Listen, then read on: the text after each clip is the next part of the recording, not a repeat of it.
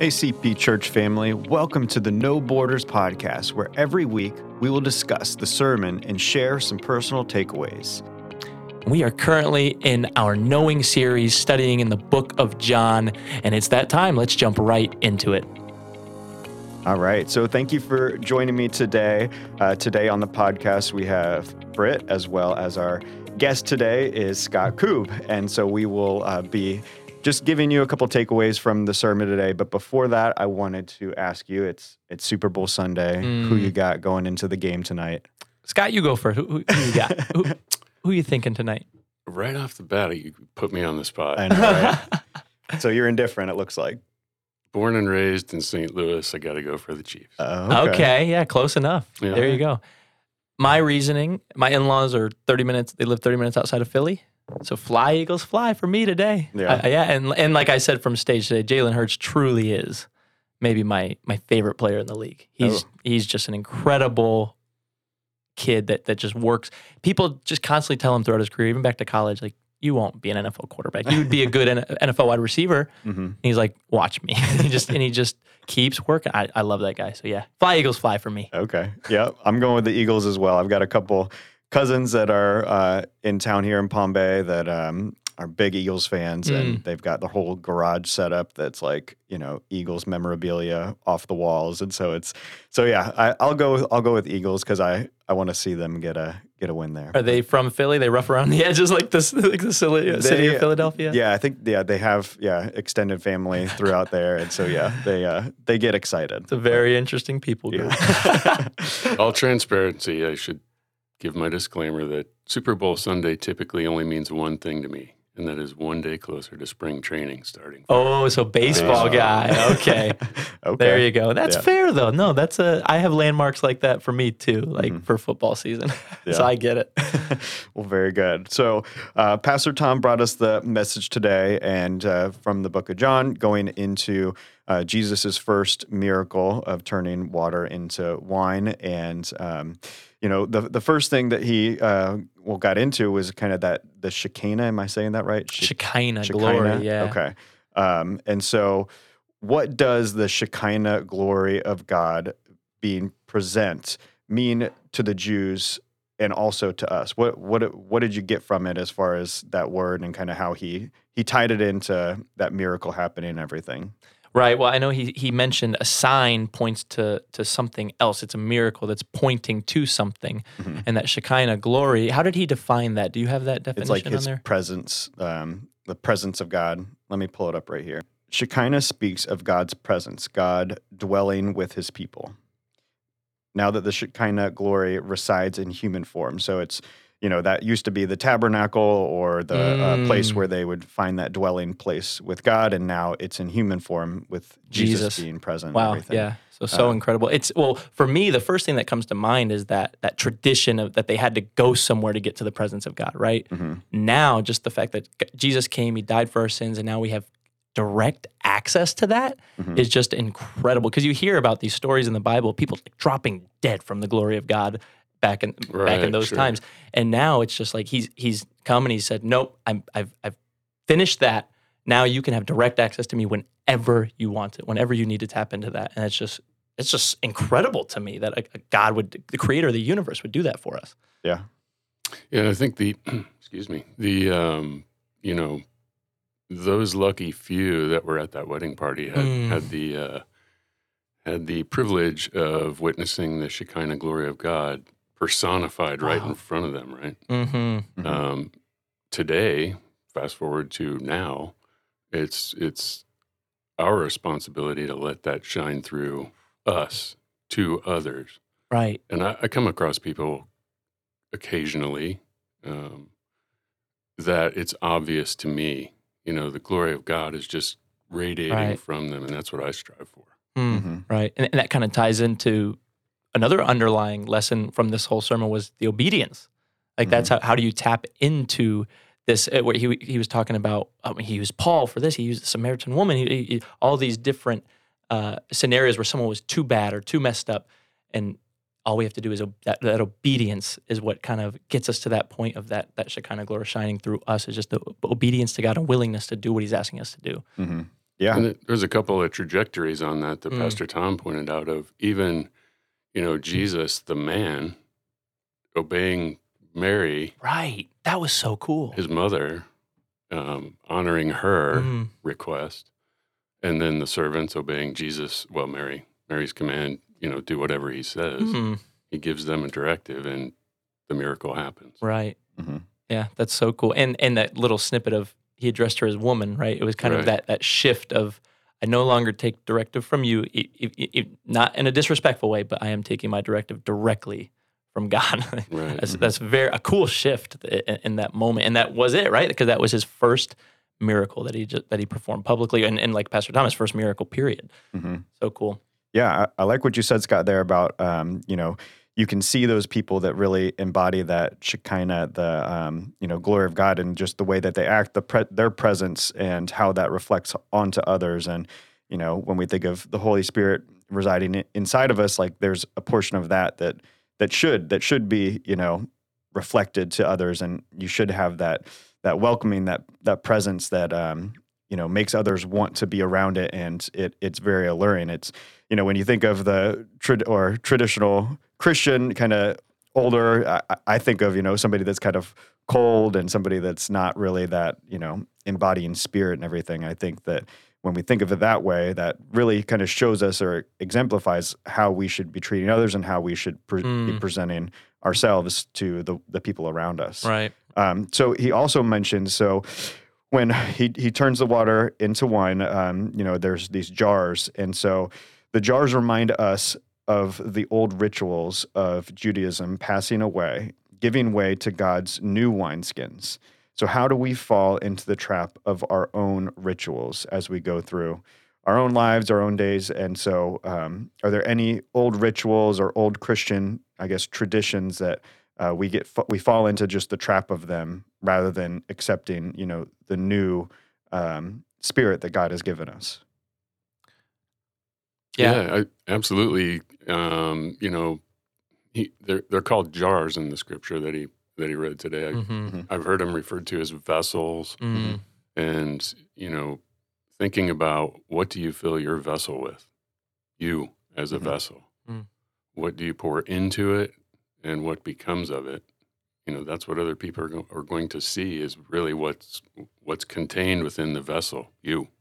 Mm. Yeah. Right, yeah. Good. And it's that whole idea of we're going to give God something, it's going to be just plain water, you know? Yeah. And God's going to pull out of that the finest of wines, the best that they could have had. And these people, you know, in that day, they drank their wine. They know what good wine is. And so for them to be able to point that out and say, and what they had before was probably pretty good wine because that's what the tradition, give the good wine first. So when they're having this, they're like, wow, this is incredible wine. And that's what the Lord does with us. We're going to put, and Pastor Tom hinted at it, we can give our best effort. It's not God's best effort. Right. We just have to give our best effort, and he's going to pull out of that and bring out of that this fruit that just makes no sense for what we put into it. And that's just, it's beautiful. I mean. Yeah, and then like the aspect of having, you know, the servants be the first ones to know about it. And so one of the questions, so the servants are the first to know that the water is turned into wine. What does that tell us about who God uses? I guess, yeah, how does that resonate with, you know, he didn't go into the, you know, didn't have one of his disciples do it. He didn't, you know, they knew about him doing it, but how does that show us who God can use and yeah. Exemplify that. I mean, Pastor Tom hit it on the head. He said, there is a place for us all in this messianic era. God uses people, not position. So it wasn't that they were the servants of the wedding. It didn't matter to Jesus. He said, no, we're going to use you. And like Pastor Tom said, it was probably just the disciples, just his mother, and just the servants that knew about the miracle. He didn't show everybody. He didn't boast about it. It was those servants. And through their obedience, these servants, everybody was affected. Everybody was changed by that. And it's cool. Yeah, absolutely. And the willingness, you know, has to precede the obedience, right? First, you have to be willing, open, in order to obey. And, you know, the servant's willingness, Mary says, do whatever he asks. Mm-hmm. And they did. And, you know, that was instrumental in the miracle happening. And I wonder what was going through their heads as they're lugging these jars or vessels of water up to the party master or whatever his title was. And they're like, okay, like whatever you say, Jesus. Mm-hmm. And like Pastor Tom said, he dips in, he pulls it out, and it's wine. Like, wait for it. Yeah, right. Uh-huh. I wonder what was going through their heads. Like, why am I doing this?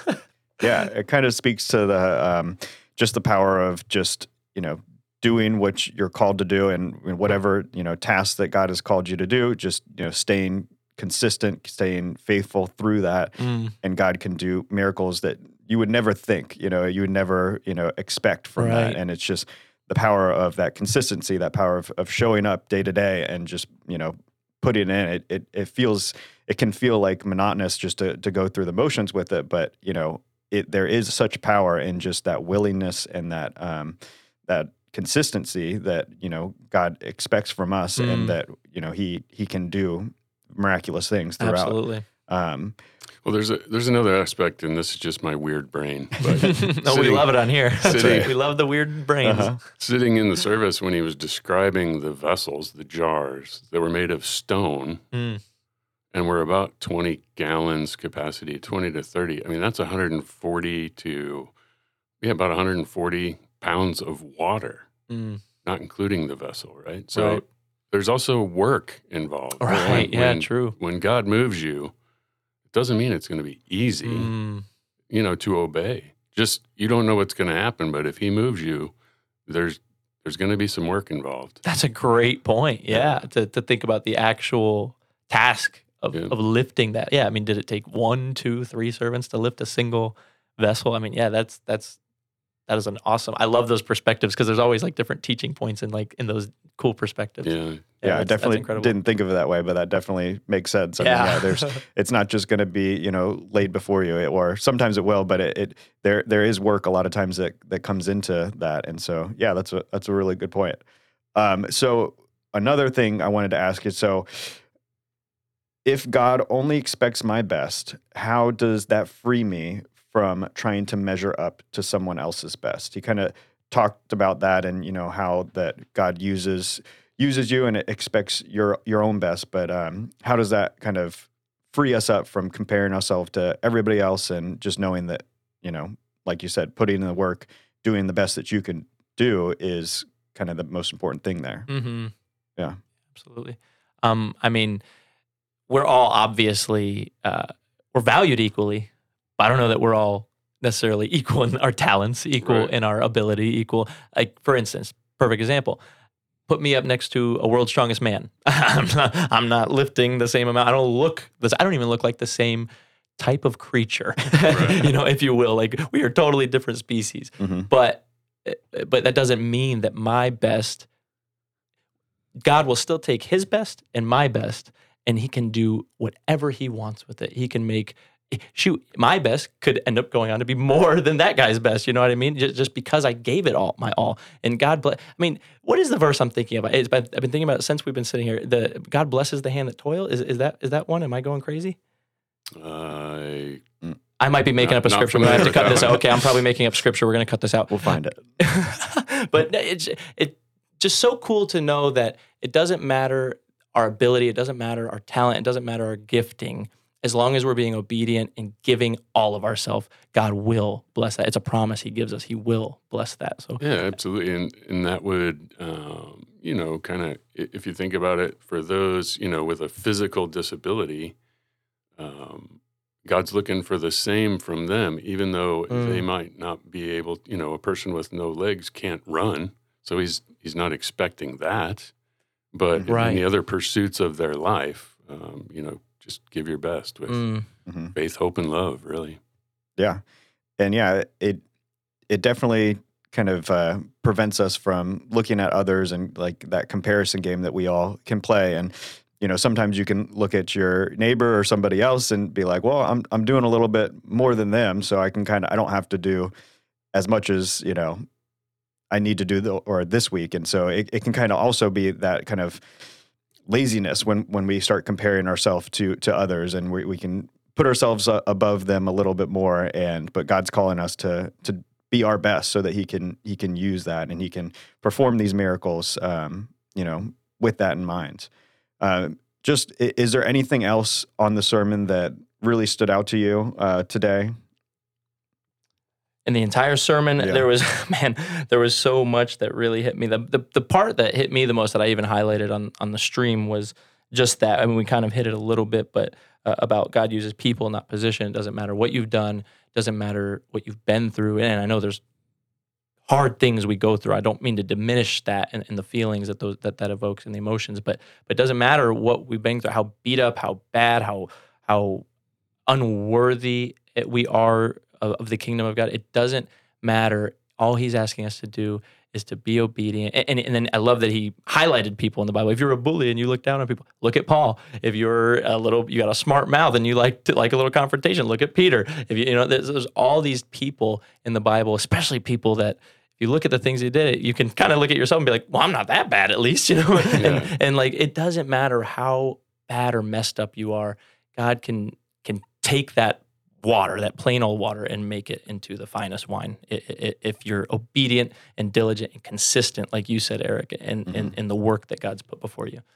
Yeah, and for the new believer or the person who hasn't yet really been introduced to Christ, there has to at least be that willingness that I talked about before. They have to be willing to listen. I've had several experiences in my life where I've had close friends or family that never got to that point, to up until then in their life, they had just been unwilling. Mm-hmm. Mm-hmm. And, just through trying to witness gently, over a period of years, finally saw the willingness open up in them. And that's where, the Holy Spirit takes over. Mm-hmm. Once if you can just get them to agree to be at least open-minded to what you're saying. Mm-hmm. God will do the rest. Yeah, absolutely. I mean, he can soften hearts, certainly. I'm not saying he can't, encourage willingness in a person, but he wants that of us. He wants us to give that willingness, right? Sure. And like you said, there are moments where he'll step in and soften a heart, but I think it's that that free will aspect that he wants us to want to soften our heart and listen and. Mm-hmm. Yeah, it's so true though.